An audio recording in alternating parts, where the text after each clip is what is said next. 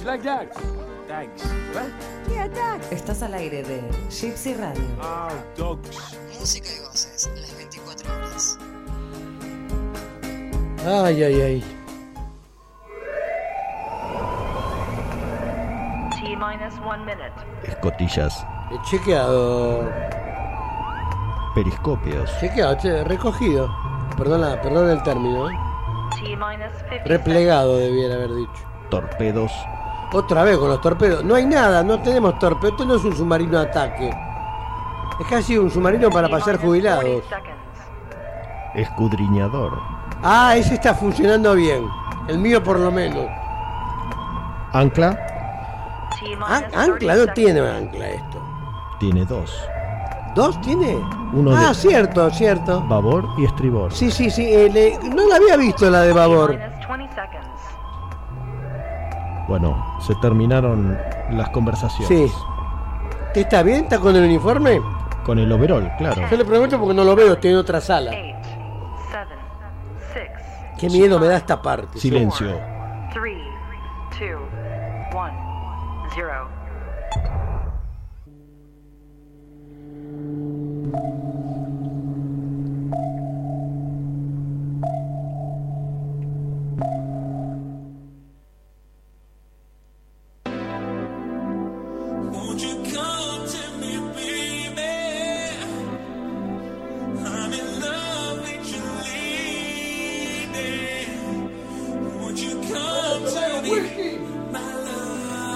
la boca, estamos al aire, no sea loco. ¿Cómo toma whisky? Muy buenas noches, esto es gypsyradio.com.ar Ahora están los abstemios, ¿eh?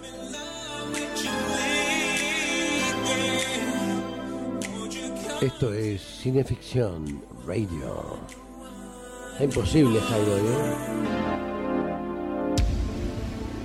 Ya empezamos con Jai. Estelarizada por Darío Labia y su amable anfitrión. ¿Quién les habla? Chucho Fernández. Está tremendo, Jaite. As usual. Siempre que cobra, se gasta toda la Nos plata. acompañan en la operación técnica el amable Dr. Sekil y su asistente personal, el señor Hyde.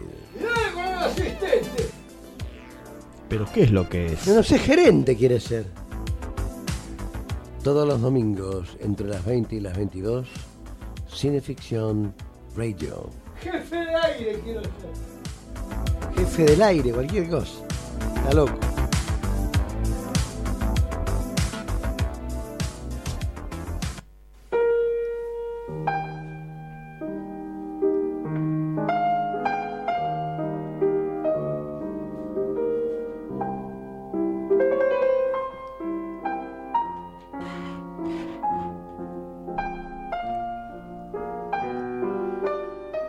Hay pocos entre nosotros que no se hayan despertado algunas veces antes del alba, después de una de esas noches sin sueños, que nos hacen casi enamorados de la muerte.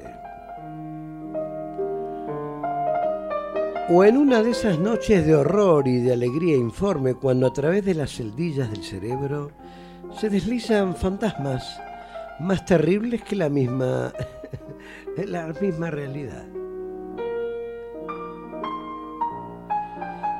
Impulsados por esa vida intensa que anida en todo lo grotesco y que presta al arte gótico su perdurable vitalidad, ya que este arte es, pudiera imaginarse, especialmente el arte de aquellos cuya mente ha sido turbada por la enfermedad del ensueño.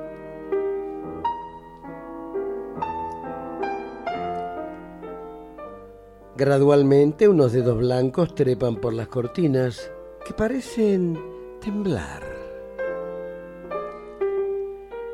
Bajo negras formas fantásticas, sombras mudas reptan por los rincones de la habitación y allí se agazapan. Ahora es el bullicio de los pájaros entre las hojas, el paso de los obreros dirigiéndose a sus trabajos, o los suspiros y sollozos del viento que sopla desde las colinas y vaga alrededor de la casa silenciosa cual si temiese despertar a los durmientes que tendrían que llamar de nuevo al sueño en su cueva purpúrea.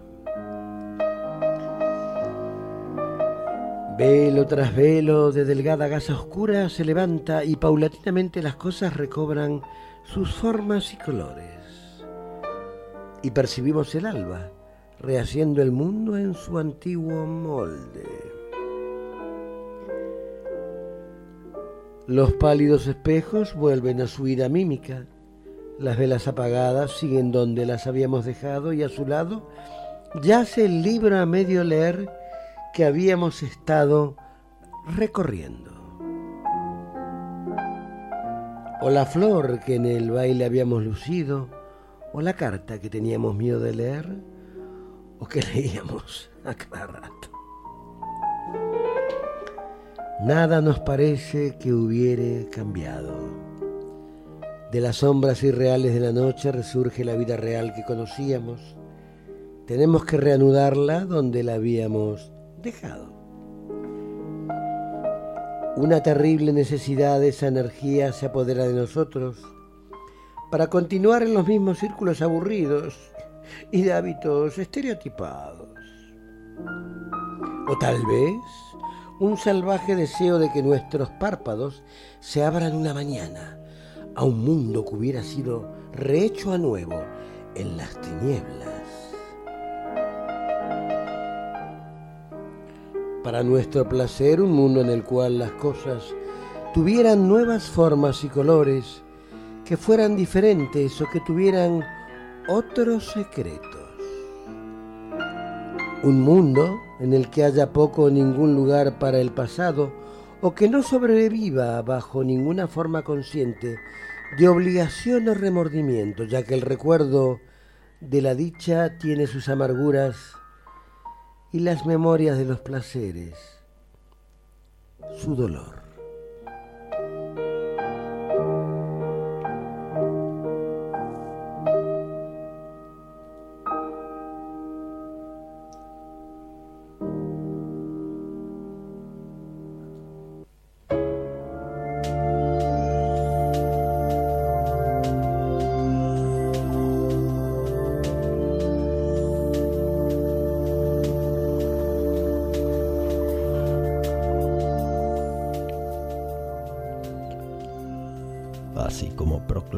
Oscar Wilde, el recuerdo de la dicha implica dolor, amargura, tristeza por la imposibilidad de aferrarse a algo tan etéreo y tan dulce que a la postre conduce directamente sin escalas intermedias a la melancolía.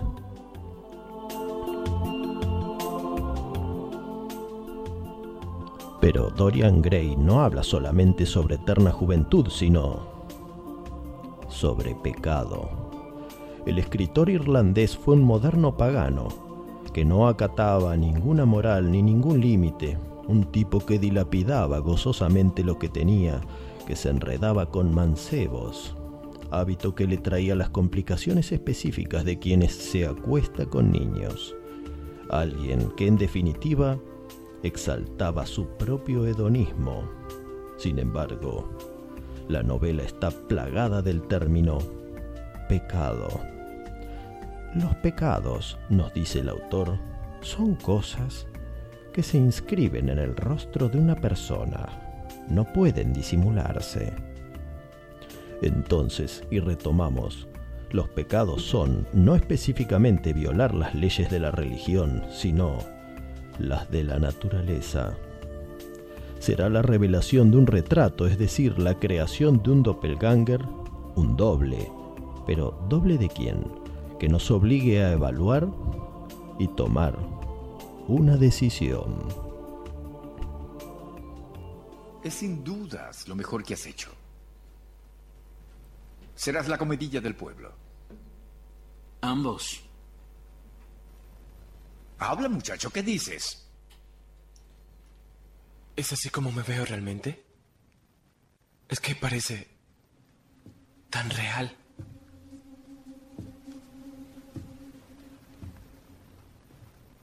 Siempre permanecerá así. Pero tú, señor Gray, me temo que no. A su tiempo, la madre naturaleza transformará en nada al pobre básico. Algunas cosas valen por ser perecederas. Tonterías. Nos marchitamos y marcamos porque los dioses son crueles y odiosos. O tal vez deba clavar mi alma al altar del diablo. ¿Y permanecer tal cual eres? Todo ese abracadabra, conjuros sin fin, libros encuadernados en piel de bebés, tentáculos de fuego, libaciones de sangre de vírgenes. Dorian nunca trocaría en verdad su alma. ¿Lo harías, Dorian? ¿Lo harías? ¿Y ustedes lo harían? ¿Cambiar el alma por una imagen que esté encerrada en un rectángulo? Pero no solamente de lienzo, también podría ser de cristal líquido. Somos Chucho Fernández y Darío Labia y en las siguientes dos horas rendiremos una ofrenda a Oscar Wilde en Cineficción Radio.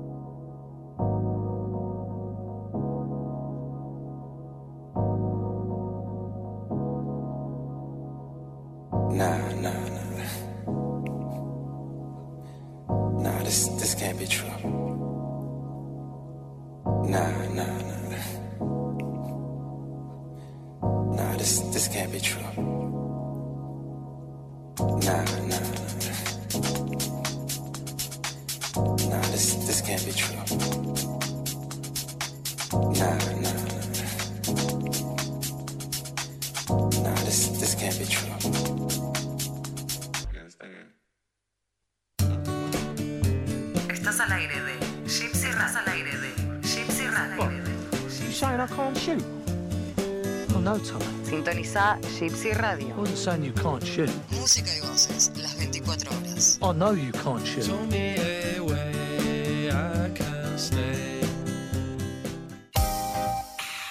Camauer Rental, estudio y fotografía. Proveedor de técnica y elementos de última generación para el sector audiovisual. Avenida Niceto Vega 5617, Palermo, Hollywood. Camauer Rental. Contáctenos en info.camauer.com.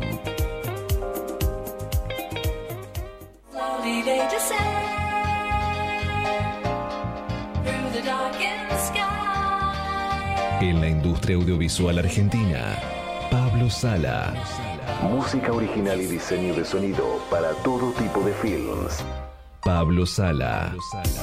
Contactanos en música arroba pablosala.com.ar.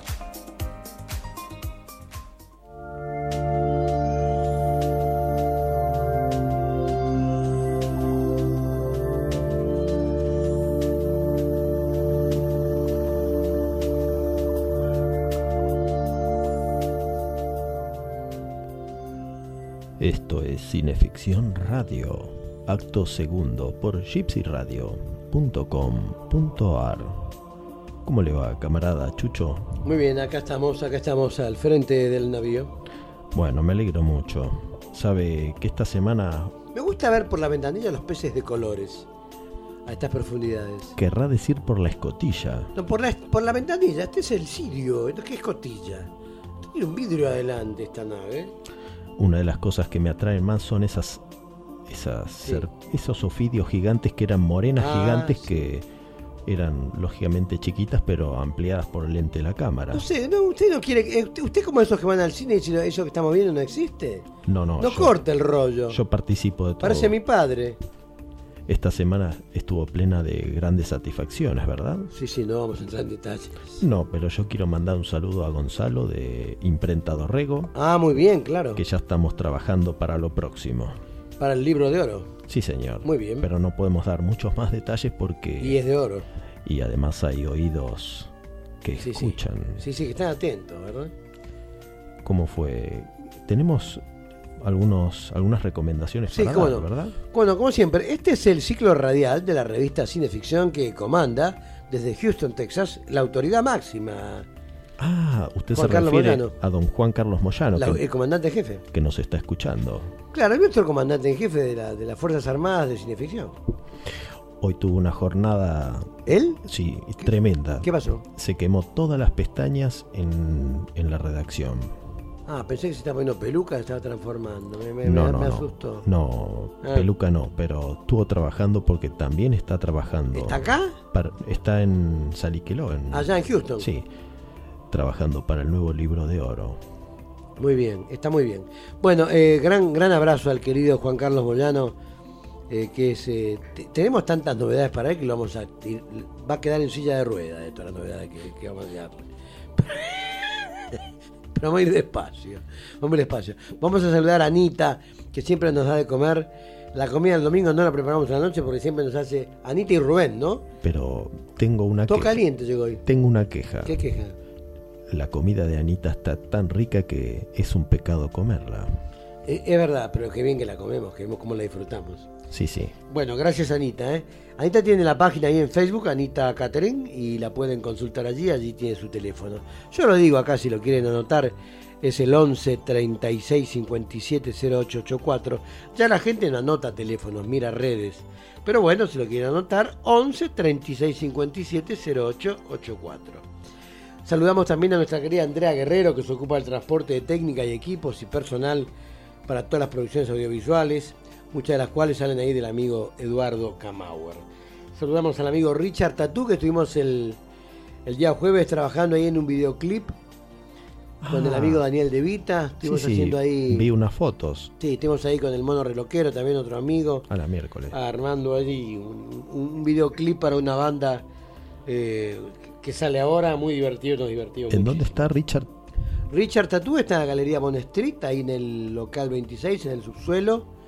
Richard Wagner es Richard Tatú, ¿verdad? Tiene con- tienen que consultarlo a él para horarios. También lo pueden ver en Facebook, ¿no? Sí, Richard. Tatú. Escu- a ver, un segundo, escuchen esto.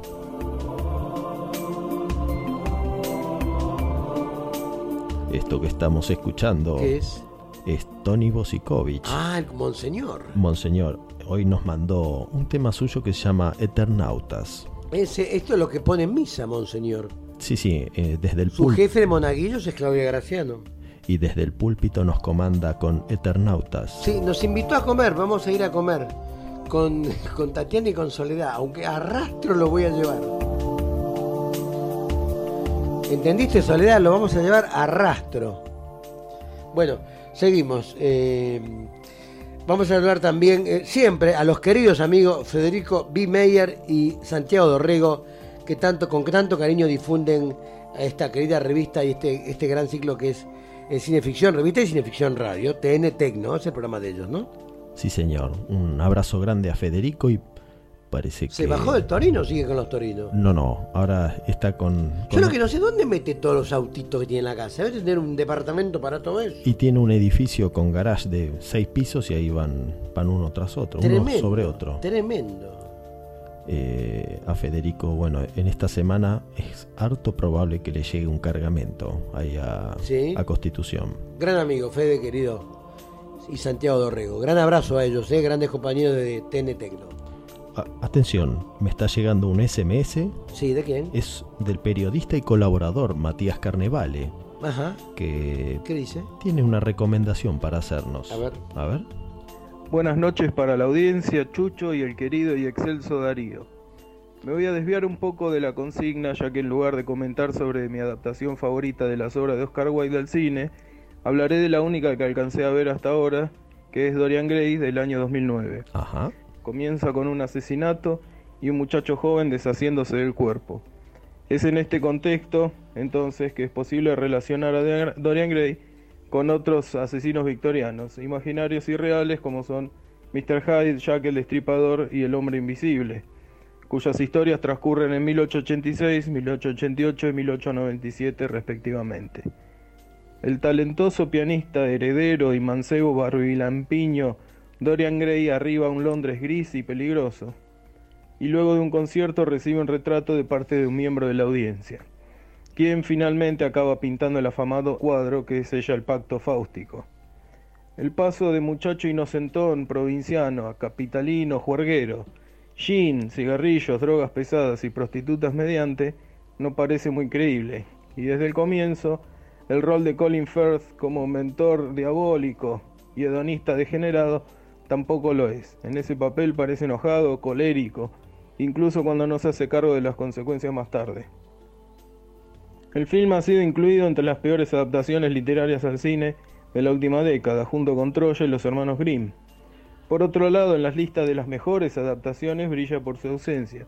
Para mí, al menos ofrece unas pocas cosas destacables. La recreación de la vestimenta, el lenguaje y los escenarios típicos de fines del siglo XIX y principios del XX. Muchas gracias y saludos a todos. Bueno, gracias Matías por esta, por esta in- interesante recomendación y antes de seguir con Doria Gray quiero agregar que este miércoles 28 a las 16 horas Matías estará presentando su reciente libro Los parapsicólogos y otros relatos que trae prólogo de Enrique Medina. Acompañará a nuestro querido a- Adlater, el poeta y músico Gustavo Álvarez Núñez. Esto será en ocasión del friquiloquio en el Centro Cultural Paco Urondo, en 25 de mayo y Perón. Les reitero, miércoles 28, 16 horas. Y ahora volviendo a Dorian Gray, no quiero olvidarme, pero tenemos que hacer un reconocimiento a Sergio Diegues, el querido Gamba, factotum, de que en el último acto de nuestro programa de la fecha ofrezcamos la versión del retrato de Dorian Gray de 1945, la más famosa, y con un doblaje increíble que tal vez podamos identificar como el famoso doblaje que tenía Bonanza, pero no nos adelantemos. Ahora tenemos, siempre en espera del próximo episodio de Ruflas, vamos a tener una, un pasaje de Richard Matheson, ¿puede ser? Sí, a Ruflas quiero recordar que lo hacemos allí en el estudio de Pablo Sala, en compañía de Moca Moss, de mm, Mariela Ballarino, de Clara Kovacic, Tatiana Ivanova.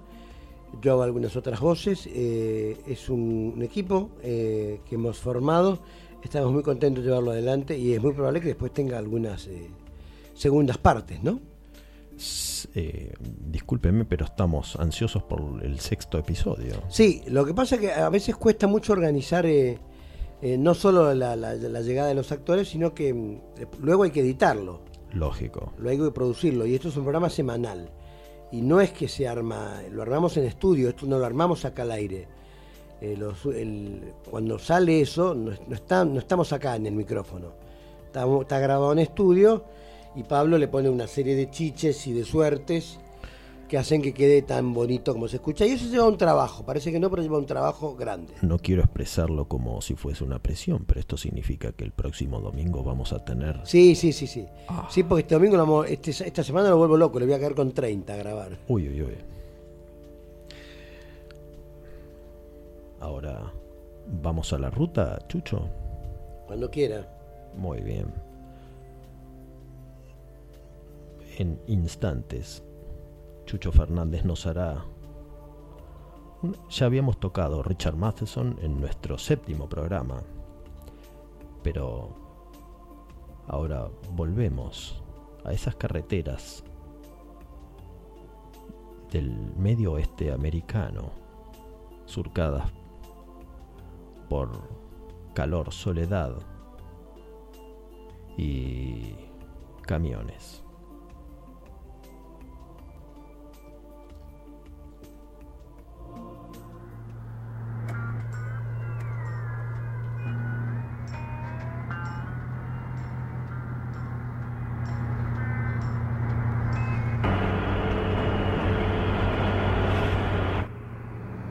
¡Cristo!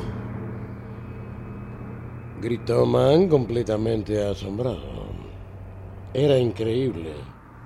En los 26 años que llevaba manejando, jamás había visto algo parecido.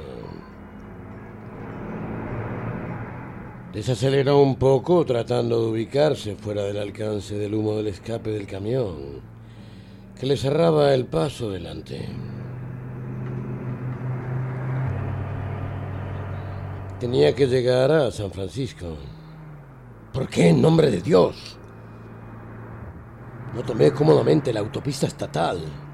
Esta condenada carretera es solamente de dos carriles. Impulsivamente aceleró hacia la izquierda otra vez y para su sorpresa el camionero no lo cerró. En lugar de eso asomó su tostado brazo izquierdo y lo ondeó, haciéndole la señal de paso. Mann comenzó a acelerar.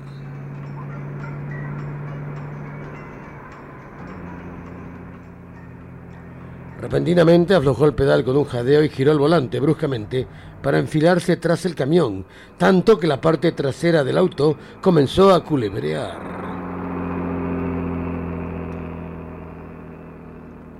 Mientras luchaba por recuperar el control, un descapotable azul pasó como un rayo en sentido contrario, a toda velocidad.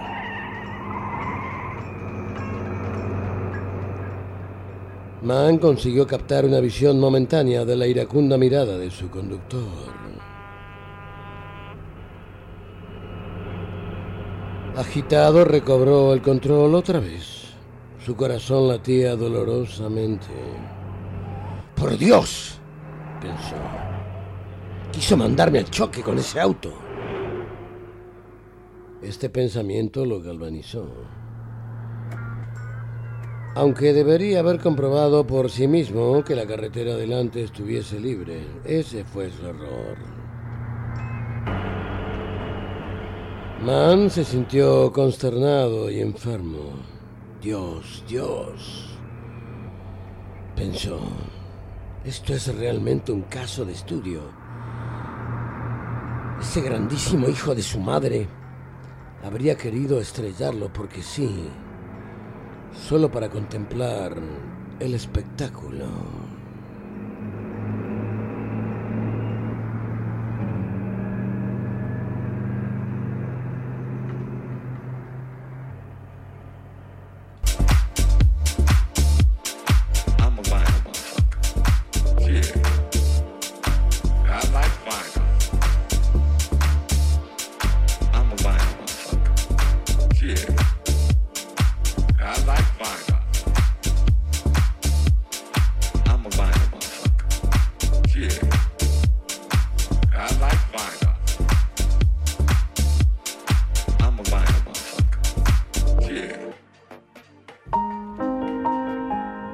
Estás al aire de Gypsy Radio.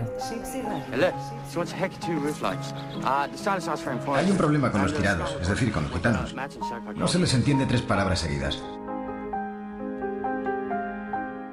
caer mi furia con gran venganza y terrible ira. Cineficción. Que intenten envenenar y destruir a mis hermanos. Domingos, entre las 20 y las 22. Cuando deje caer mi venganza sobre vosotros.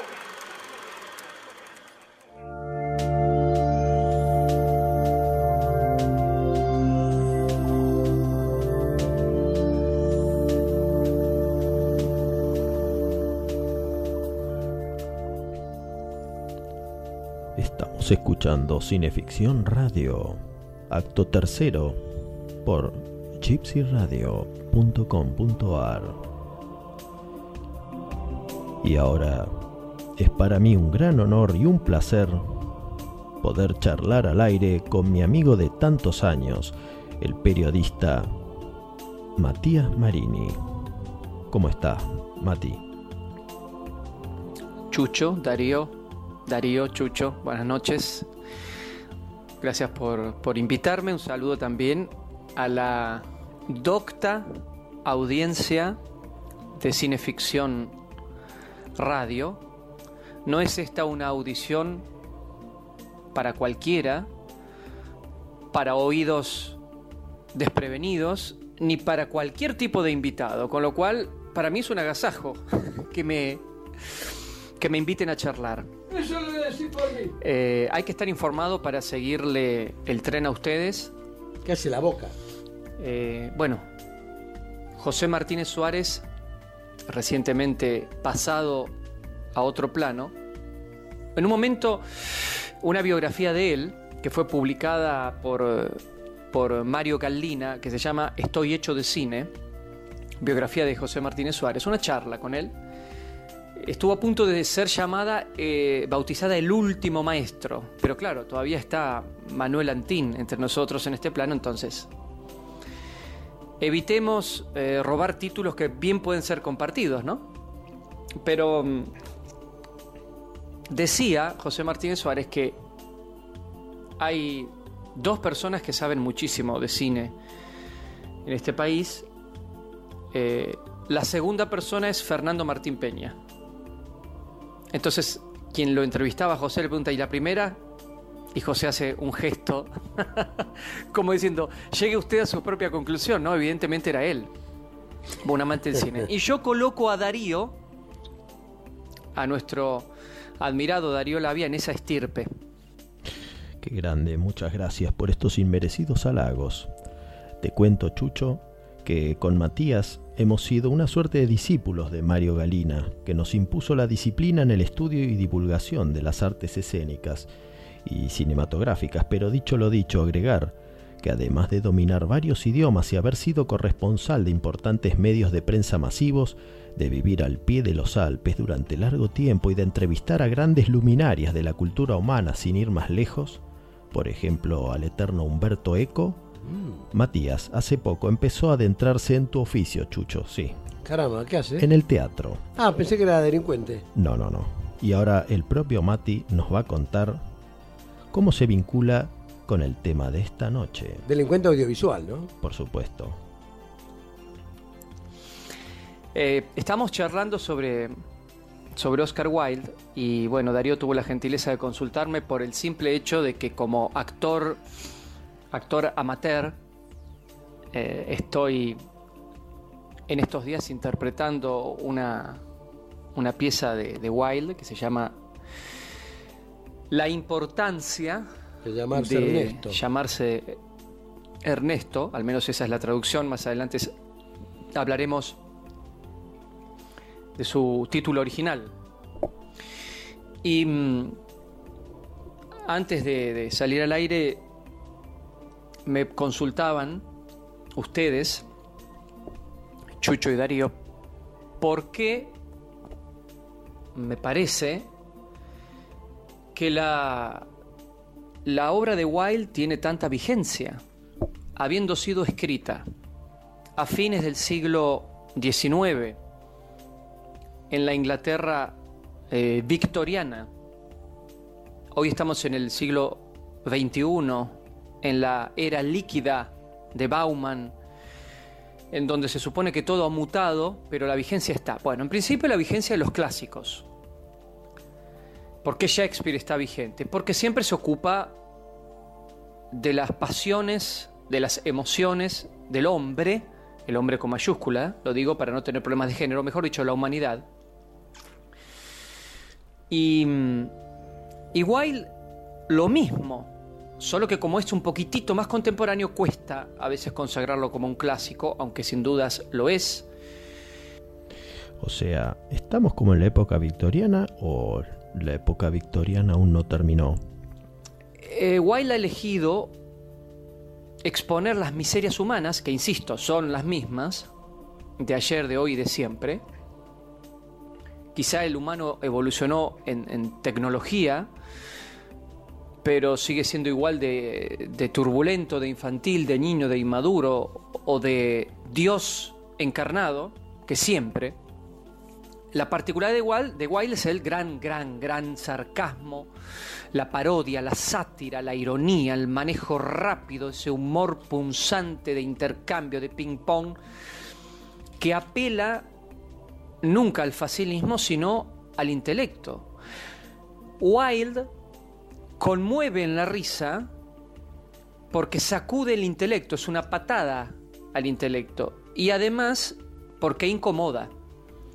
Porque si bien él en sus obras ha expuesto las bajezas de la aristocracia y de la oligarquía y de la burguesía de su tiempo, hoy nosotros como clase media, clase media baja o lo que queda de ella en Argentina, por el aumento del estatus de vida de la tecnología asequible y barata, nos hemos vuelto un poco de eso también. Entonces nos interpela su humor cáustico cuando lo hemos... Y a veces nos saca una risa nerviosa, ¿no?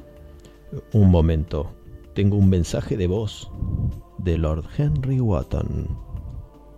Cuando uno está enamorado, empieza por engañarse a sí mismo y termina engañando a los demás. es lo que el mundo llama un romance. Bueno. Ahora sí, prosiga, amigo. ¿Por qué Goldoni es un contemporáneo? Y, su obra está vigente, como en este instante, por ejemplo, el complejo teatral San Martín, en su sala, el Teatro Regio de Córdoba y Dorrego, tiene en cartel eh, El adulador de Goldoni, que creo es la primera vez que se hace en la Argentina. Goldoni, estamos hablando del Renacimiento, o sea, mucho más lejos en el tiempo respecto de Wilde. ¿Por qué Molière, que no para de representarse en el planeta entero, o al menos en Occidente, que también es mucho más atrás en el tiempo que Wilde, sigue siendo vigente? ¿Por qué representa las miserias del poder?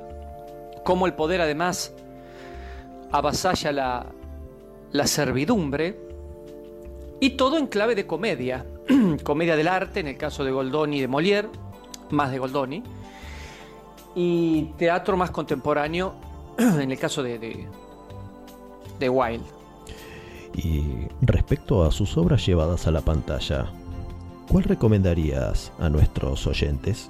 Bueno, en principio no he visto todo de lo que se hizo de él en cine, pero dado que mm, su vida privada, para algunos, se volvió más interesante que su obra, por, por los ribetes sexuales de, de su biografía, por su homosexualidad en aquel entonces, por la que incluso fue condenado, desde donde escribió, condena desde la cual escribió también mucho. Claro.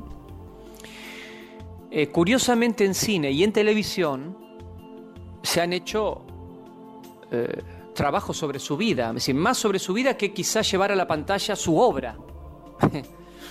es como que el dramaturgo se ha vuelto protagonista también en este caso. La más, la más reciente es del año 97 de la película Wild, a secas, de, de Brian Gilbert, donde participa Jude Law, que después alcanzó matices rocambolescos con James Bond y demás. Bueno, esa del 97 es quizá la más fresca que tenemos que la opinión pública puede tener en mente, pero mucho más atrás en el 60 hay otra película que se titula Oscar Wilde, también sobre su vida, en el 60, dirigida por, por Gregory Ratoff. Sí, que en nuestro país estrenó con el título de La tragedia de Oscar Wilde, específicamente un 15 de febrero de 1961. Y lo menciono porque Juan Moyano me acaba de mandar el dato. 1960-1961, época en la que convengamos, no sabemos bien si lo de tragedia aludía a sus dos años de trabajo forzados y el derrumbe físico y espiritual de su persona, o bien a haber asumido públicamente su carácter de homosexual. Eh, lo interesante de esta versión es que se habla eh, claramente de la homosexualidad de Wilde y de los problemas que aquella, aquella sociedad puritana generó a la vida sentimental de Oscar Wilde y, y, a la privación de su libertad, esta película lo trata en el 60. Ya en el 97 todavía el tema no estaba tan flexible como ahora en su tratamiento, imaginen en el 60. Por eso es un ejercicio interesante, quizá ver la del 60, la biografía cinematográfica de Wilde en el 60, que la del 97. Que quizás es más espectacular en el sentido lato del término. Pero hablando ya de su obra, adaptada al cine, yo llevaría un poquito de agua para mi molino e invitaría a ver la importancia de llamarse Ernesto, eh, versión dirigida por Anthony Asquith en el 52, con un exquisito elenco.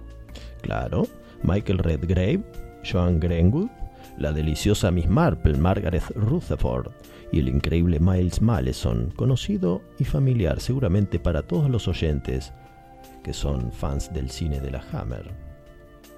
Yo invitaría a ver esta, entre otras cosas, porque además la importancia de llamarse Ernesto es la obra teatral más representada en el mundo y en la historia de eh, los trabajos de Oscar Wilde. Hola, miércoles. Que los hay muchos y frondosos todos, pero la importancia de llamarse Ernesto es la más representada. Por algo será, porque es una, una comedia encantadora, en donde se mezcla lo romántico con la crítica social, con el humor, eh, comedia de enredos, muchos detalles.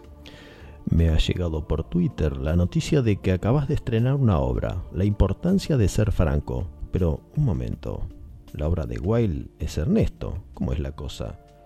¿De qué trata la obra? Eh, aprovecho, si me permiten, Chucho y Darío, para pasar el chivo. Claro. Estamos haciendo la importancia de llamarse pesos. Ernesto con otro título, porque es una adaptación. Cinco pesos. La versión nuestra se llama La importancia de ser franco. Eh, la estamos representando todos los domingos de agosto a las 21 y los eh, primeros tres domingos de septiembre a las 19 en el Teatro El Bululú, en Rivadavia 1350, a pasitos nomás del Teatro Liceo, a pasitos de, de la Plaza de los Dos Congresos. Así que bueno, toda la audiencia y ustedes mismos están invitados a darse una vuelta.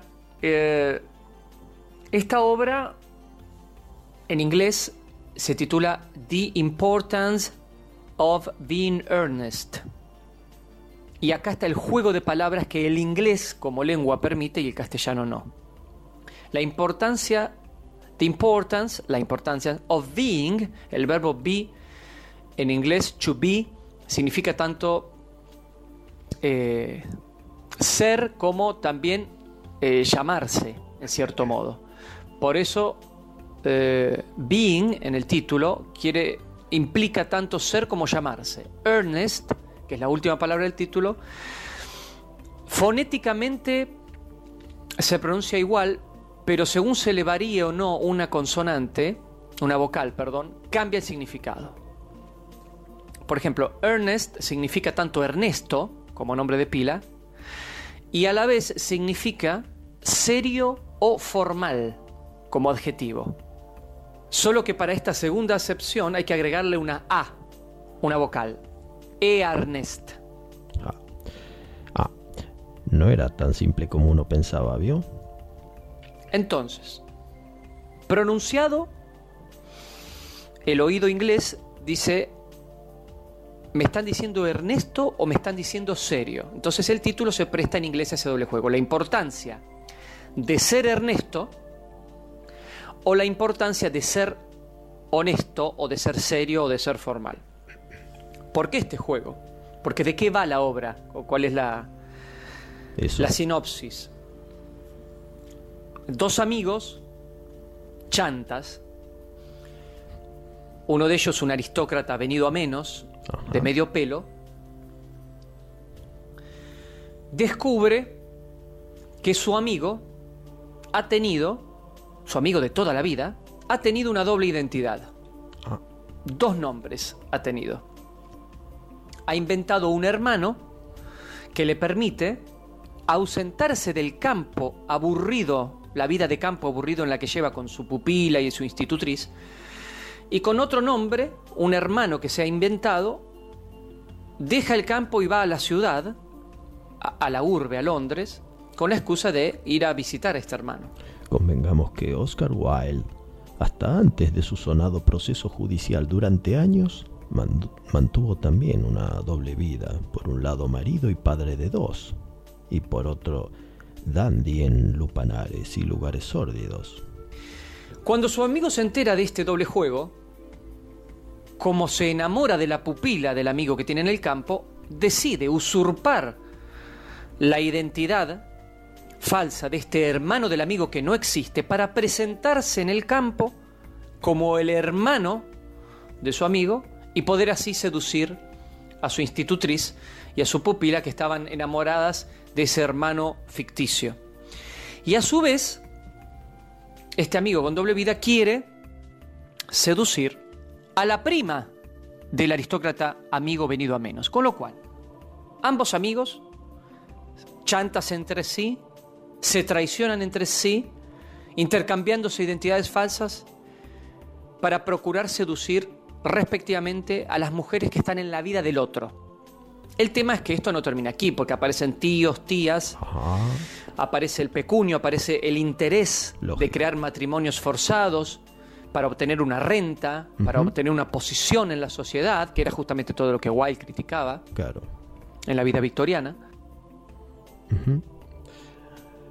Eh, perdón, de vuelta, Mati. Está insistente Lord Henry.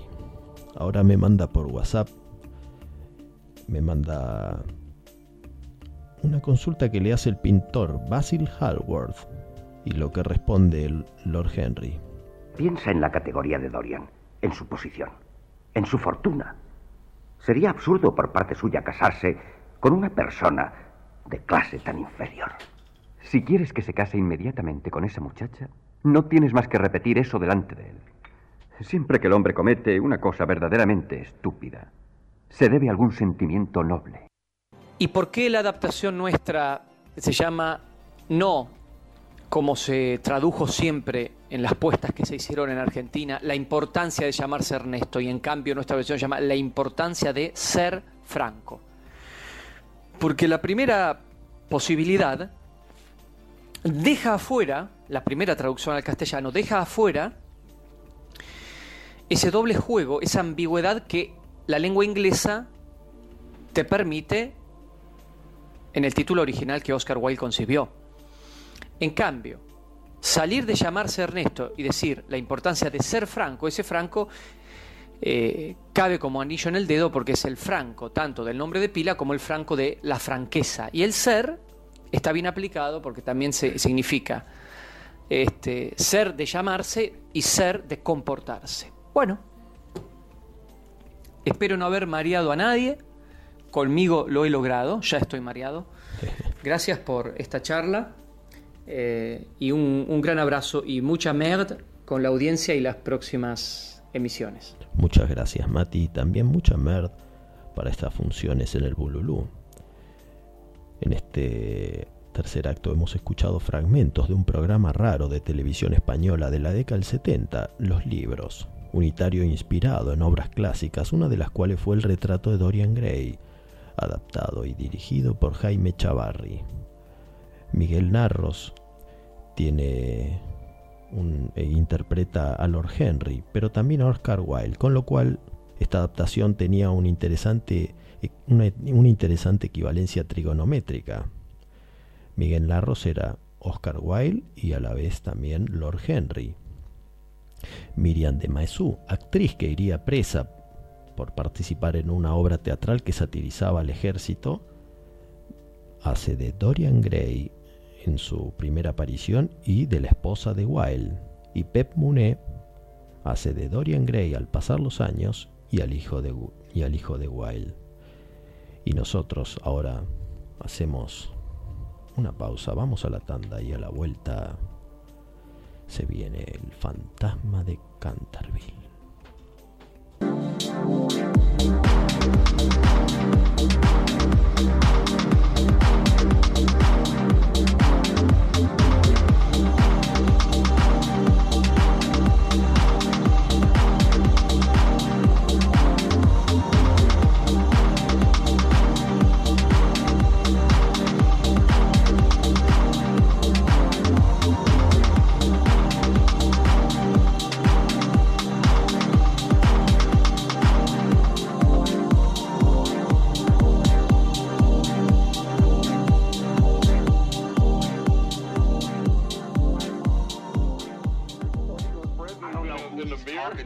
A quick shot of that nigga like, man, I can't even lie, I've been lonely as fuck, nigga. Estás al aire, Estás al aire Gypsy Radio.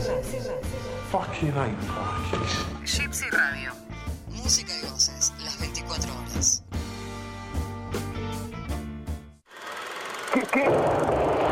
No No se deje intimidar por el cine y los matones de Marcelius Wallace. Cineficción, para estar bien informado y esquivar todas las balas. Para adquirir cineficción, consulte en cinefanía.com. Famosos fantasmas de Inglaterra. El de Canterville, universalmente renombrado como el más temible de todos los fantasmas ingleses, es el famoso fantasma de Sir Simon de Canterville. Esta asombrosa aparición se ha manifestado en una espectacular variedad de formas y disfraces, cada una más atemorizante que la otra, exhibiendo la misma habilidad teatral que caracterizó siempre a Sir Simon en vida. El origen de esta aparición, según la leyenda, data de una funesta cacería celebrada en el año 1634.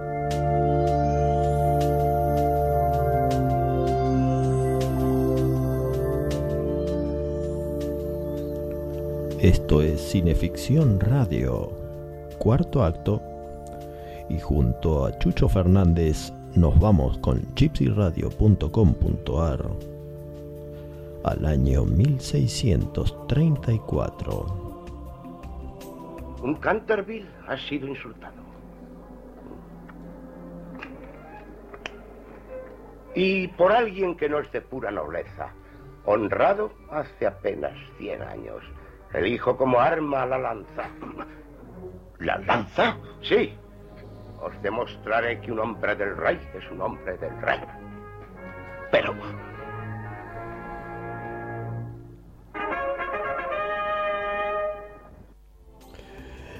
Sir Simon de Canterville, Charles Lawton, se entrevera en un duelo para defender a su picaflor hermano menor, pero quien exige satisfacción el diminuto Sir Valentine sufre una nana en su dedo que le imposibilita portar la armadura, así que llama en su lugar a su hipertrofiado primo, interpretado por el ángel sueco Thor Johnson.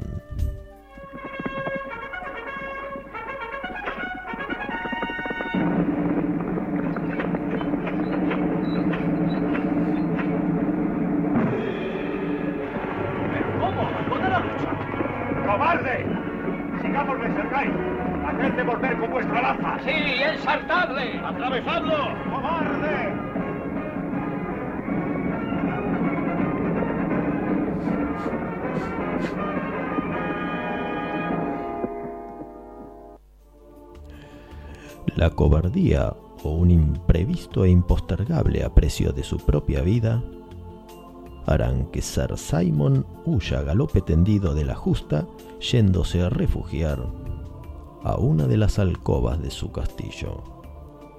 ¿Dónde está? ¿Quién? Ese cobarde hijo vuestro que huye preso de terror ante la lanza. ¡Ja! ¿Cobardía?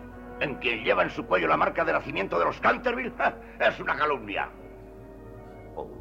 ¿Eso creéis? Entonces, ¿quién espía oculto en vuestra alcoba? ¿Una codorniz, tal vez? Ningún hijo mío se oculta en una alcoba. No. Entonces, milord, no pondréis la menor objeción a condenar la puerta con piedras y argamasa. ¿Cómo voy a hacer eso? Tengo en la mayor estima mi casa. ¿Vuestra casa, milord? ¿O a vuestro hijo?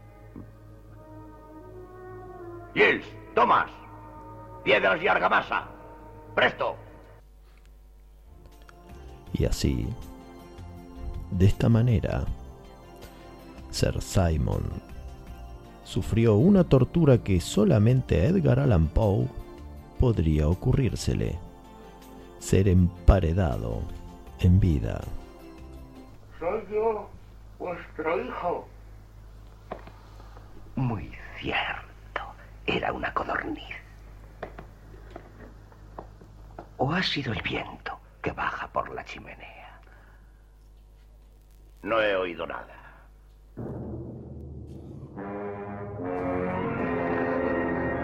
¡Padre! ¡Padre! Poned la última piedra. Ponedla, he dicho.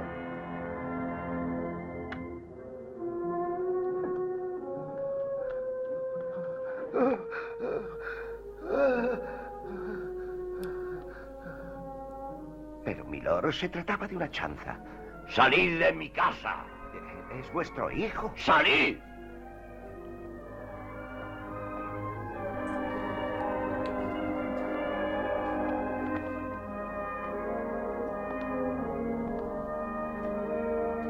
Simon de Canterville, por haber hundido en el barro vuestro nombre y deshonrado vuestra noble sangre, permaneceréis en esa tumba hasta que se deshagan vuestros huesos y que vuestro atormentado espíritu recorra el castillo de Canterville hasta que un hombre del rey lleve vuestro anillo y realice por vos la valerosa acción que os habéis negado a realizar como hombre del rey.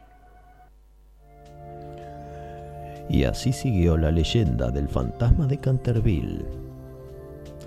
Y hoy, luego de 300 años de terror, el castillo está silencioso y desierto como monumento mudo al terrible fantasma que recorre sus vacías estancias.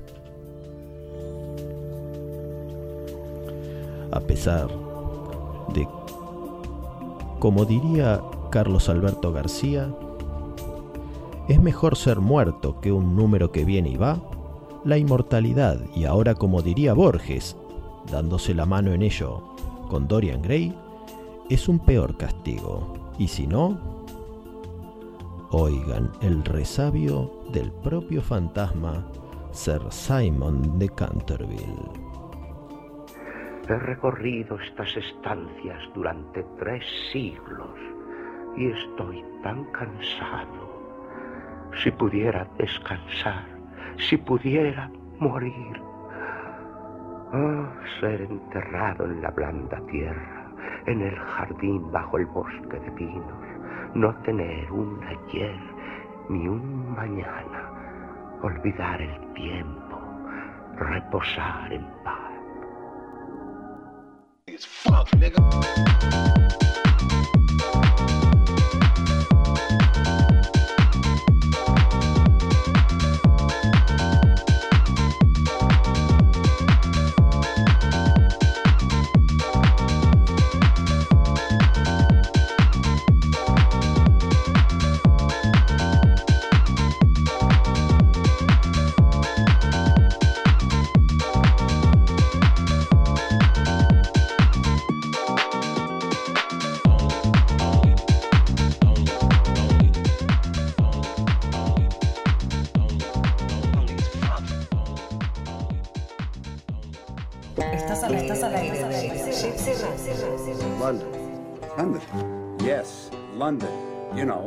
Chips, cup of tea, bad food, worse weather, Mary fucking Poppins, London. Kamauer Rental, estudio y fotografía. Proveedor de técnica y elementos de última generación para el sector audiovisual. Avenida Niceto Vega 5617, Palermo, Hollywood. Kamauer Rental. Contáctenos en info.kamauer.com.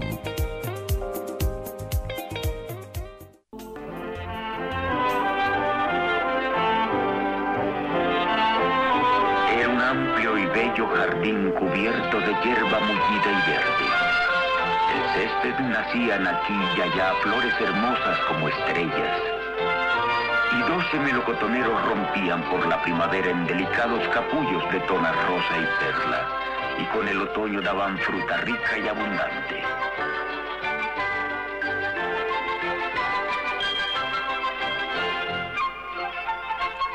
pájaros llegaban a posarse en las ramas de los árboles y trinaban tan dulcemente los niños suspendían sus juegos para escucharlos.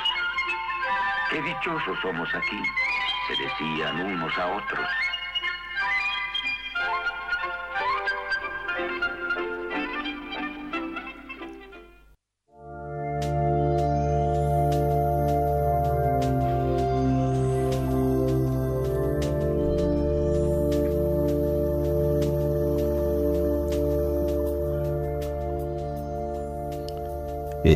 Cineficción Radio, acto quinto, por gypsyradio.com.ar.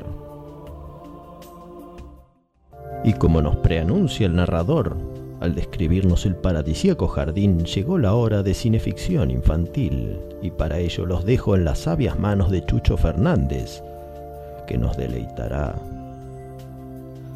con su versión de El gigante egoísta de Oscar Wilde.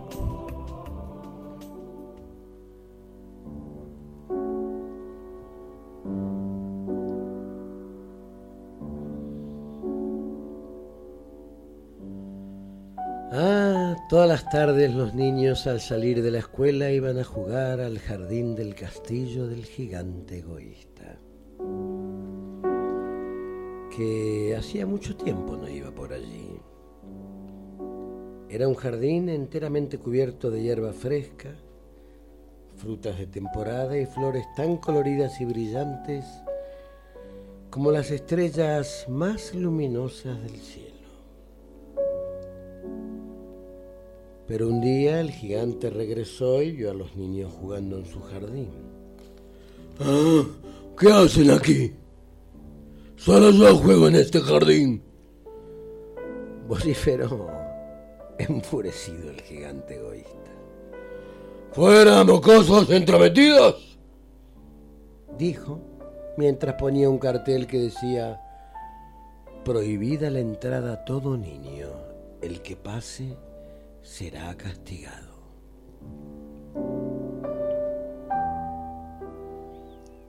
Al poco tiempo llegó la primavera y toda la comarca se llenó de capullos, flores y pajarillos.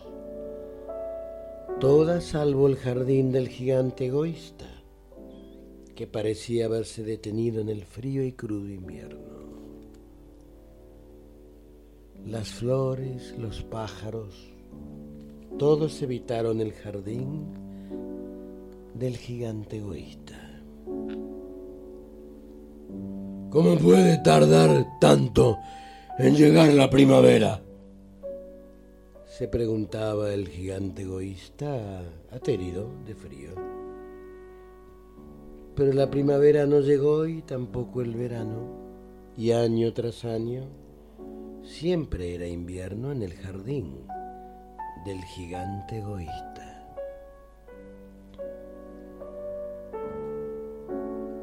Una mañana, echado en su cama, el gigante egoísta percibió una música bellísima.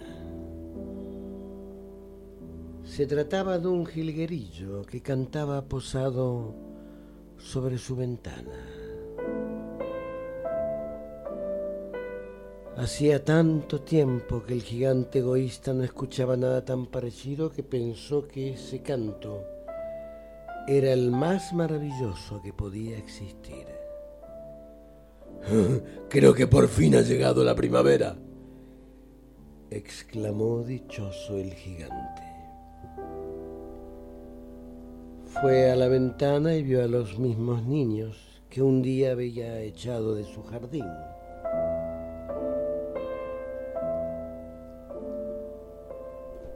A través de una grieta en el muro, los pequeños volvieron a entrar y estaban jugando y riendo, sentados sobre las ramas de los árboles. Los pájaros revoloteaban y las flores reían sobre el césped. Solamente en un rincón del jardín continuaba siendo invierno. Había un niño muy pequeño allí tan pequeño que no podía alcanzar las ramas de los árboles, como los otros niños, y lloraba amargamente.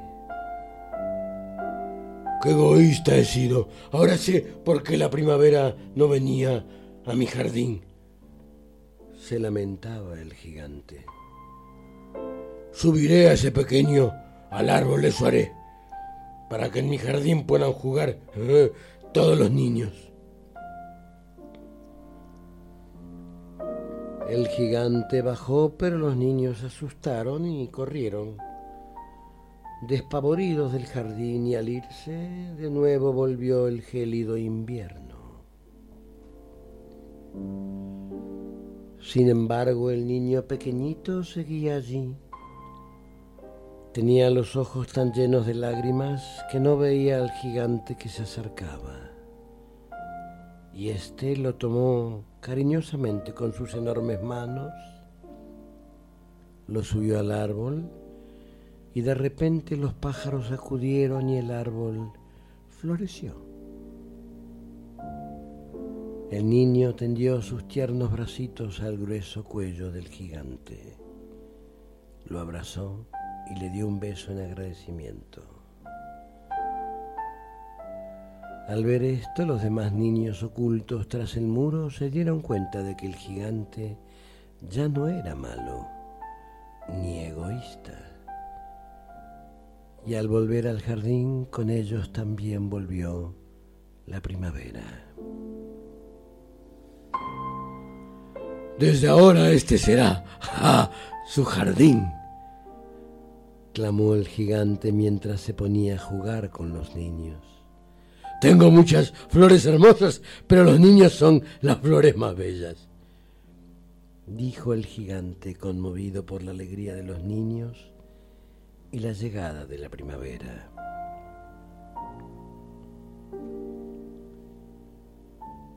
Sin embargo, la dicha del gigante no era completa ya que el pequeño niño, al que había ayudado a subir al árbol, ya no estaba. ¿Dónde está el niño? preguntó el gigante.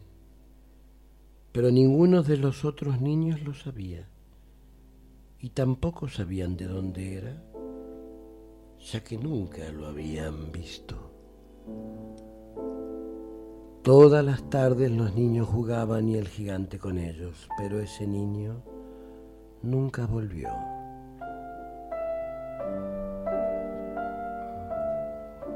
Pasaron muchos años y el gigante envejeció y siempre recordó a aquel niñito pequeño. Ya cansado y frágil no podía jugar, pero se sentaba para mirar desde su ventana como los niños jugaban. Hasta que una fría mañana de invierno el gigante observó que en un rincón del jardín había florecido milagrosamente la primavera. En ese lugar apareció aquel niñito al que había ayudado a subir al árbol y a quien había extrañado tanto. El gigante se arrodilló de la emoción y preguntó, ¿quién eres? Un día fuiste generoso conmigo, respondió el niñito. Me ayudaste a subir a tu árbol y permitiste que jugara en tu jardín.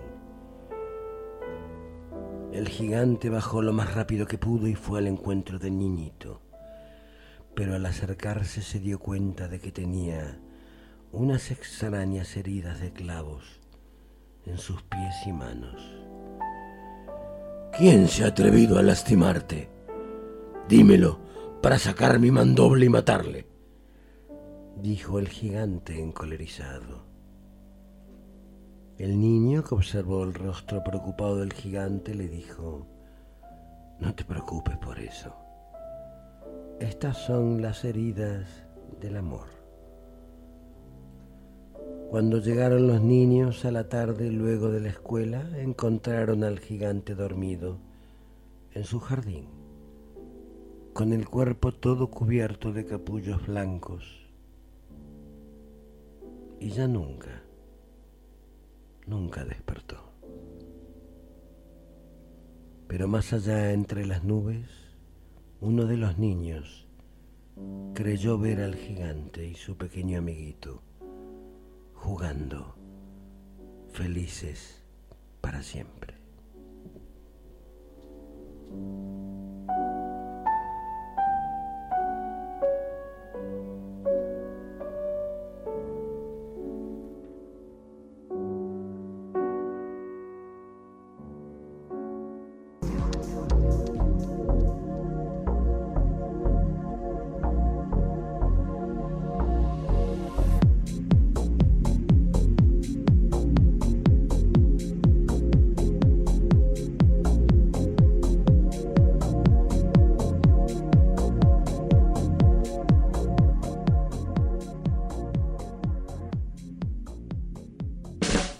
Estás al aire de Gypsy Radio. Have I made myself clear about it? Yeah, that's perfectly clear, Mickey, yeah. Just give me one minute to confer with my colleague. Did you understand a single word of what he just said? www.gypsyradio.com.ar Slowly they descend through the darkened sky. En la industria audiovisual argentina, Pablo Sala. Música original y diseño de sonido para todo tipo de films. Pablo Sala. Contactanos en música arroba pablosala.com.ar.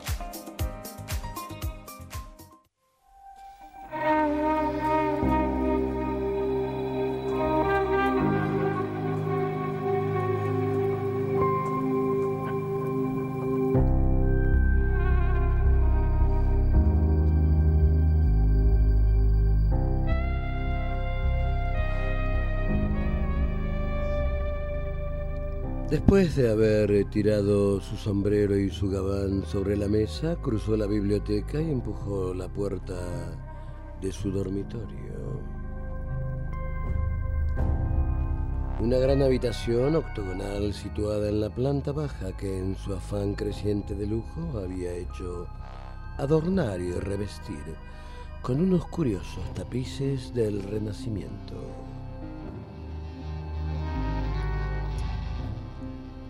Cuando daba la vuelta al picaporte, sus ojos cayeron sobre un retrato pintado por Basil Hallward. Dio un repingo de sorpresa y retrocedió. Entró en su habitación, desconcertado. Al desabrocharse el primer botón pareció vacilar, pero finalmente volvió sobre sus pasos y se detuvo ante el retrato para examinarlo. A la escasa luz que pujaba por penetrar a través de las cortinas de seda color crema, el rostro le parecía que había experimentado un ligero cambio. La expresión se veía diferente. Se podría haber dicho que tenía un dejo de crueldad en la boca. Era realmente algo extraño. Se volvió y caminó hacia la ventana, corrió la cortina. La clara luz de la aurora inundó la habitación y recluyó las fantásticas sombras a los rincones oscuros donde permanecieron tremulantes. Pero la extraña expresión que había observado en el rostro del retrato parecía seguir ahí, más intensa aún. La parpadeante luz del sol mostraba líneas de crueldad en torno a la boca con tanta claridad como si él mismo se hubiera visto al espejo luego de haber consumado algún acto horrible.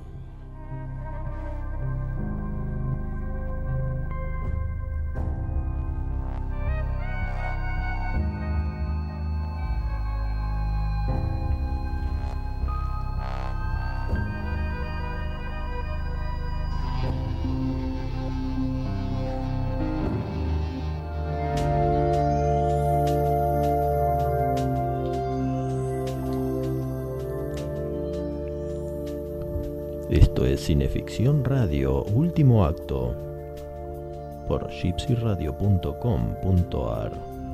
Y lo que nos relataba Chucho Fernández era el retrato de Dorian Gray. Su autor, Oscar Wilde, nos revelaría en una carta la anatomía de sus personajes.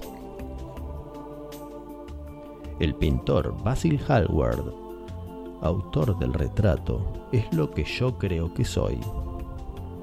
Lord Henry Wotton, cuyas réplicas y cínicas teorías se extienden a lo largo de todo el libro, es lo que el mundo cree que soy. Y Dorian Gray. es lo que me habría gustado ser en otra época. Pero retrotraigamos un poco la trama y vayamos al atelier del autor del retrato, el artista Basil Hallward, mientras expone su obra maestra a su querido amigo Lord Henry Wotton. Es tu mejor obra, Basil. Lo mejor que has hecho. Claro, no creo que haya nadie tan hermoso como ese modelo. ¿Quién es? ¿Cómo se llama? ¿Por qué lo rodeas de tal secreto? Es magnífico. Envíalo a la exposición de Grosvenor para que sea admirado. No lo exhibiré. ¿Por qué? He puesto demasiado de mí mismo en él. Bien, no hay la menor semejanza entre tú y ese joven Adonis. Tienes una expresión intelectual y el intelecto destruye la belleza del rostro. No te hagas ilusiones, Basil, no te pareces a él. Claro que no me parezco, y me alegro. Siempre tuviste pasión por la virtud, Basil. ¿Por qué te alegras de no ser como él? Sufrimos por los dones de los dioses, y temo que Dorian Gray tenga que pagar por su belleza. Dorian Gray. ¿Se llama así? Sí. Y no pensaba decírtelo. ¿Por qué no querías decirme su nombre? No puedo explicarlo. Con los años me he aficionado a los secretos. Supongo que te parecerá tonto. Esa afición no me parece tonta. Te olvidas de que soy casado y el encanto del matrimonio es que hace la superchería absolutamente necesaria para la vida de ambas partes. Estoy seguro de que eres un buen marido, Harry. Pero te avergüenzas de tus propias virtudes. Tu cinismo no es más que una pose. Ser natural es también una pose y la más irritante de todas. Pero no me has contestado. Dime la verdadera razón por la cual me exhibes el retrato de Dorian Gray. Hay algo que no puedo entender. Algo místico allí. ¿Místico? No sé cómo explicarlo, pero cada vez que Dorian posa, es como si un poder extraño a mí mismo guiara mi mano. Es como si el retrato tuviera vida propia, independiente de mí. Por eso no lo exhibiré. Le pertenece en verdad a Dorian Gray y voy a dárselo. El encuentro inevitable. Lord Henry, personificado por George Sanders, hará que Dorian Gray se sienta como Adán cuando probó la manzana. No existe una buena influencia, Mr. Gray. Toda influencia es inmoral. ¿Por qué? El objeto de la vida es el desarrollo del hombre, de acuerdo con su naturaleza propia. Para eso se nace. Un hombre debe vivir plena y completamente. Dar forma a cada sentimiento, expresión a cada idea, realidad a cada sueño. Cuando ahogamos un impulso, germina en nuestra mente y nos envenena. Hay solo una manera de librarse de una tentación y es rendirse a ella. Resistir. Y el alma se enfermará anhelando lo que se ha vedado a sí misma. Nada puede curar al alma sino los sentidos.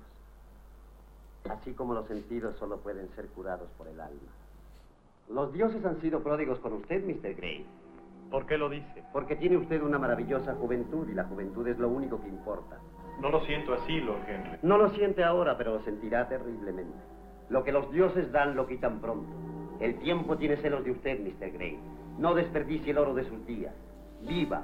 No deje perder nada. No le tema nada. La juventud poco nos dura y no se la recobra.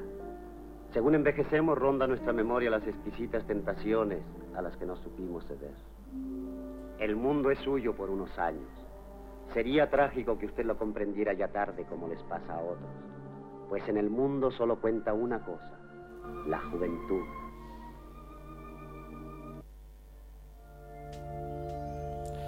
Terminada por fin la pintura, Dorian Gray carbura las ideas de Lord Henry y termina formulando el deseo que lo condenará. Mientras yo envejezca, el retrato seguirá como está. Si pudiera ser al revés, si fuera el retrato el que envejeciera y yo quien permaneciera joven. Apenas aceptarías ese arreglo, Basil, llenaría de líneas amargas tu obra. Yo lo rehusaría, Harry. Lord Henry dice bien. Ahora sé que cuando uno pierde la juventud, lo pierde todo. Puede que te reponga una taza de té. ¿Tú quieres también, Harry? ¿O es que rechazas placeres tan simples?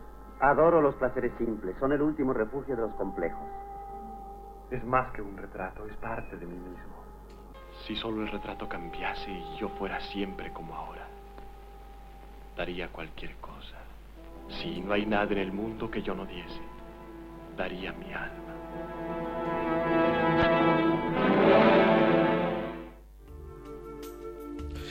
Pero relajemos ahora un poco, así vemos cuáles eran las tendencias de la aristocracia de la época. Y para ello, nada mejor que sentarnos a uno de los almuerzos de Lady Agatha. ¿Por qué tratas de convencer a Mr. Gray de que deje los barrios pobres? Es un maravilloso músico y les gusta como toca. Esos barrios encierran un problema muy grave. Cierto, el problema de la esclavitud. Y tratamos de resolverlo divirtiendo a los esclavos. Sospecho, Lord Henry, que nos interesamos en los pobres para divertirlos. Cuando envejecemos somos incapaces de tener otras diversiones. Lord Henry, ¿qué debo hacer para volver a ser joven? ¿Recuerda los grandes errores que cometió en su juventud, Duquesa? Me acuerdo de todo. Pues cométalos otra vez. Para recobrar la juventud hay que repetir las locuras. Deliciosa teoría. Peligrosa teoría. Es uno de los secretos de la vida.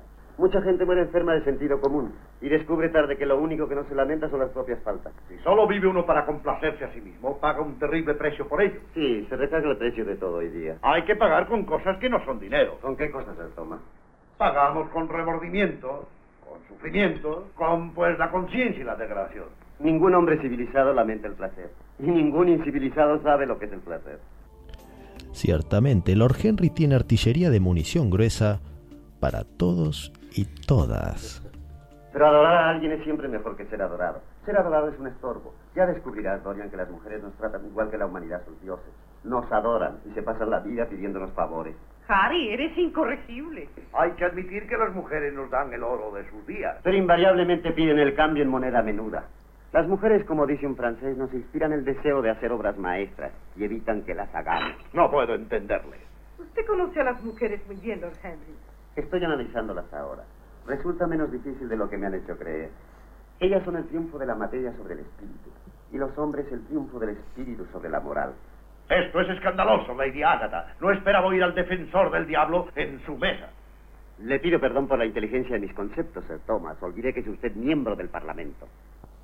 Me perdonará Lady Agatha si me voy ahora. Y la codorniz, Sir Thomas, son las primeras del año. Las ordené especialmente para usted. No deje la codorniz, Sir Thomas. Piense con los liberales y coma con los conservadores. ¿No es esa la regla? Cielos, como argumentan los hombres, nunca sé de lo que están hablando. Siéntese, Sir Thomas. Las ideas de Lord Henry son inmorales y deliciosas. No deben ser tomadas en serio. Al avanzar la trama vemos como Dorian Gray se enamora de la joven y descastada Sybil Vane, a quien luego, por un capricho, abandona, provocando la desesperación y el suicidio de la chica. Lord Henry, en afán de sosegar a Dorian, lo interpreta a su manera. Alguien se ha matado por amor a ti. Eres más afortunado que yo. Ninguna de las mujeres que he conocido habría hecho por mí lo que Sibyl ha hecho por ti. Siempre recurren al consuelo evidente, elegir algún otro admirador cuando se pierde el que tenían. Sin embargo, hay algo completamente bello en su muerte. Me satisface vivir en un siglo en que suceden tales milagros, nos hacen creer en la realidad de las cosas con que jugamos, como los sentimientos, la pasión y el amor. Nuevamente Dorian se toma a pecho la verborragia de Lord Henry y se convierte en alguien que hace de sí mismo objeto de adoración.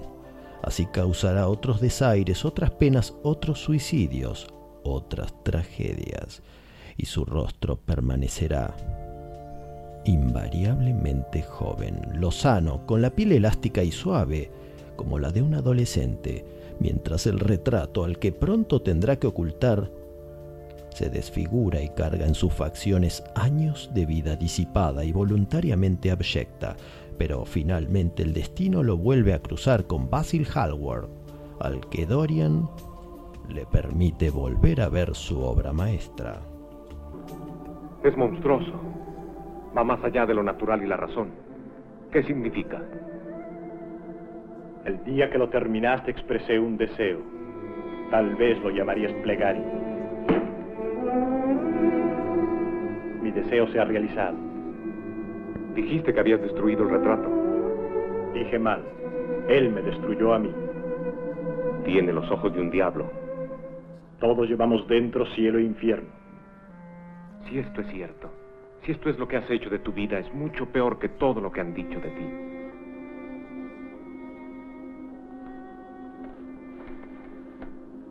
Dorian, tú sabes rezar.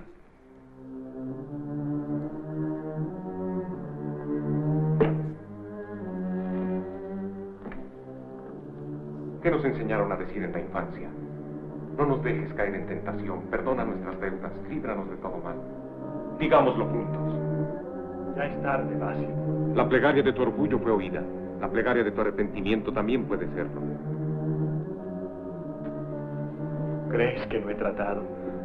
Te digo que es inútil. Hay un versículo que dice, aunque tus pecados sean como la púrpura, los haré blancos como la nieve.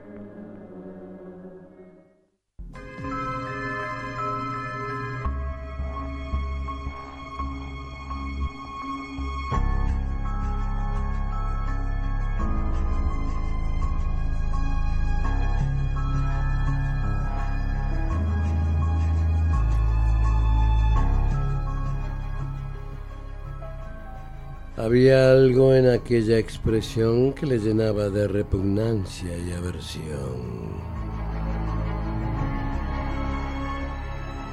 Cielo santo. Era la propia cara de Dorian Gray la que estaba viendo. El horror, por mucho que fuera, aún no terminaba de corromper su maravillosa belleza.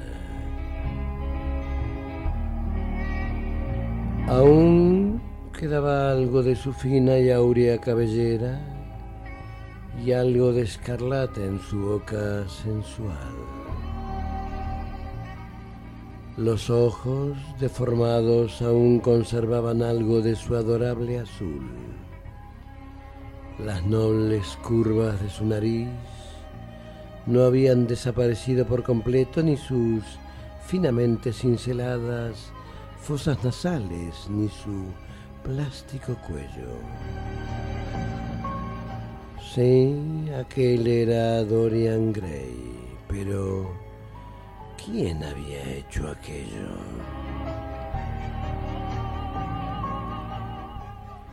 Le pareció reconocer sus propias pinceladas y el marco era idéntico al que él mismo había diseñado. Era una horrible parodia, alguna infame sátira. Él nunca había hecho eso. Y sin embargo, era su propio cuadro. Lo sabía. Y sintió como si la sangre se le hubiera congelado en las venas. La idea era monstruosa y le aterró. Acercó la bujía y la mantuvo junto al retrato.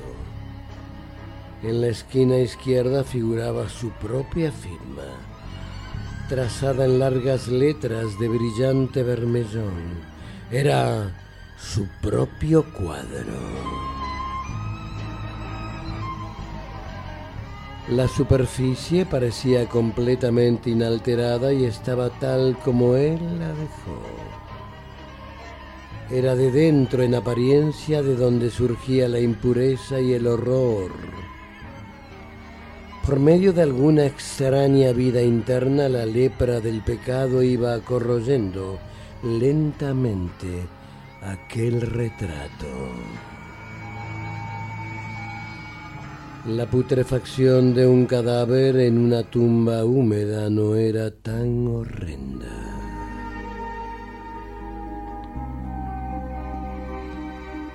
Dorian Gray contempló el retrato y de repente un irrefrenable sentimiento de odio hacia Basil Howard se apoderó de él, como si le fuese sugerido por la imagen pintada sobre el lienzo, murmurando a su oído por aquellos labios sarcásticos. Las pasiones enloquecidas de una fiera despertaron en él y aborreció al hombre sentado ante la mesa como no había aborrecido nunca jamás en su vida entera. Miró a su alrededor. Algo re... sí, Algo relucía sobre el cofre. Enfrente de él, su mirada se posó sobre aquello. Sabía lo que era. Un cuchillo que había subido días antes para cortar una cuerda y que se olvidó de guardar. Avanzó hacia aquello pasando cerca de Hallward. Llegando a su espalda tomó el cuchillo y se volvió. Hallward se movió en su sillón como si fuera a levantarse. Se abalanzó sobre él y le hundió el cuchillo en la carótida, detrás de la oreja, aplastando la cabeza contra la mesa y descargando golpes repetidos. Hubo un gemido apagado y el ruido horrible de alguien anegado en sangre. Por tres veces los brazos se agitaron sacudiendo grotescos, unas manos de crispados dedos en el aire.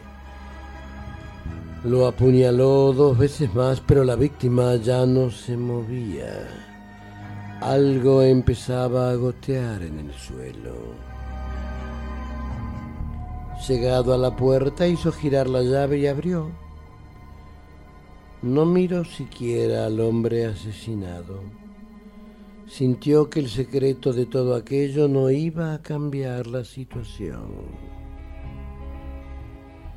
El amigo que pintó el retrato fatal al que debía toda su miseria había sido apartado de su vida y aquello, aquello era suficiente.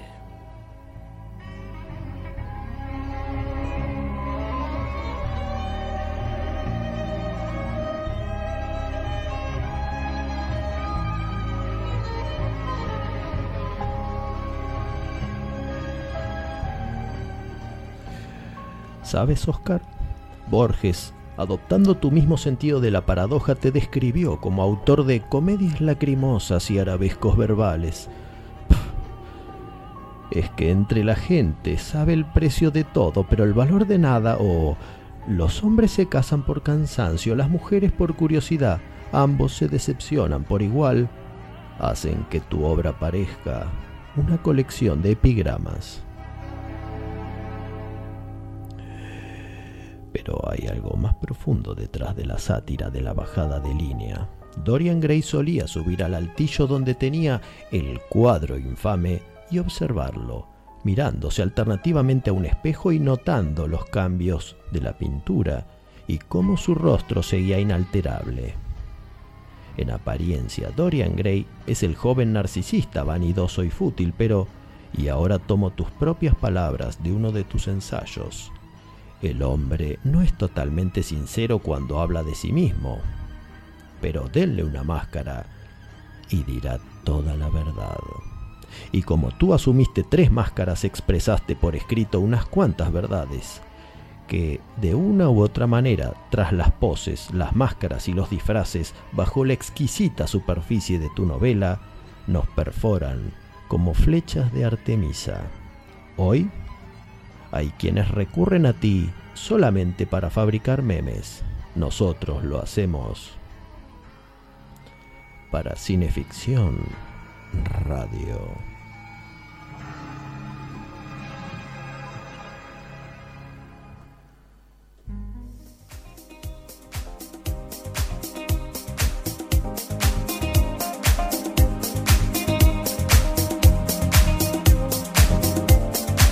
Damas y caballeros, gracias por volar con nosotros una vez más. ¿Por volar o por navegar? Navegamos mientras volamos. O sea, aeronavegamos. Aeronavegamos. Como el mini sub del descend. Caballeros, esto ha sido Cineficción Radio. El ciclo radial de la revista Cineficción. Conduce el comandante en jefe Juan Carlos Moyano desde Houston, Texas. Los han acompañado en la conducción el jefe Darío Labia y su amable anfitrión quien les habla, Chucho Fernández.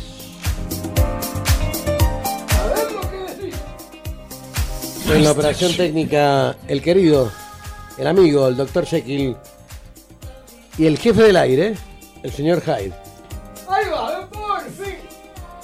Bueno, quédese tranquilo ahora. Cada vez más civilizado, el señor Eduardo Hyde. Sí, Edward lo que quiere es un lugar de gerente, no quiere otra cosa.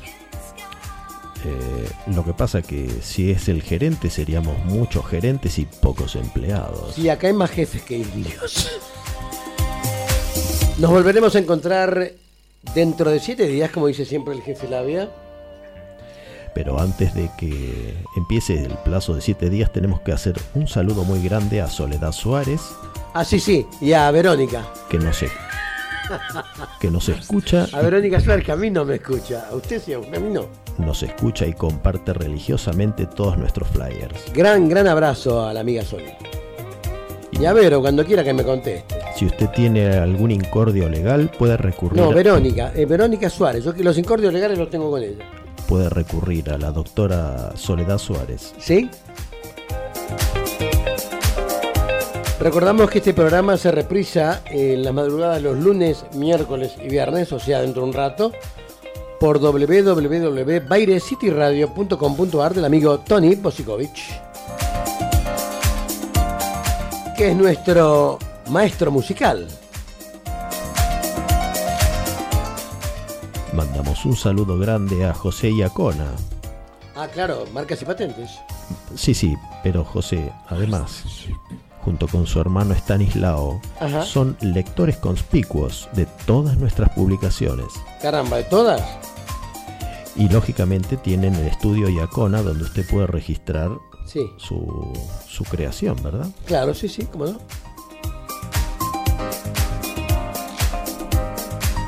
Quedaron todos saludados. Gracias a todos por estar allí. Nos volveremos a encontrar el domingo próximo, como siempre, en gypsyradio.com.ar. Gracias, Conde. Gracias, Checo, por permitirnos estar aquí. Esto fue Cineficción Radio. Fuera del aire, fuera de línea. Gracias. Lléveselo, Jaime.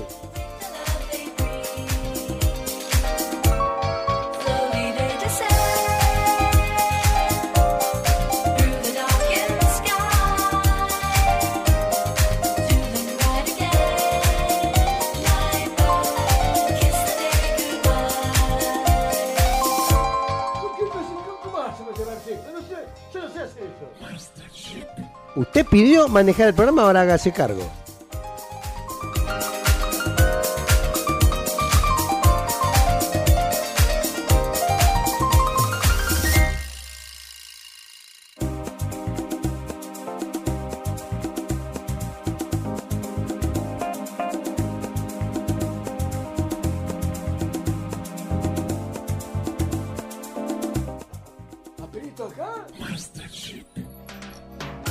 No, puede apretar ahí, tiene que ir llevándoselo el programa.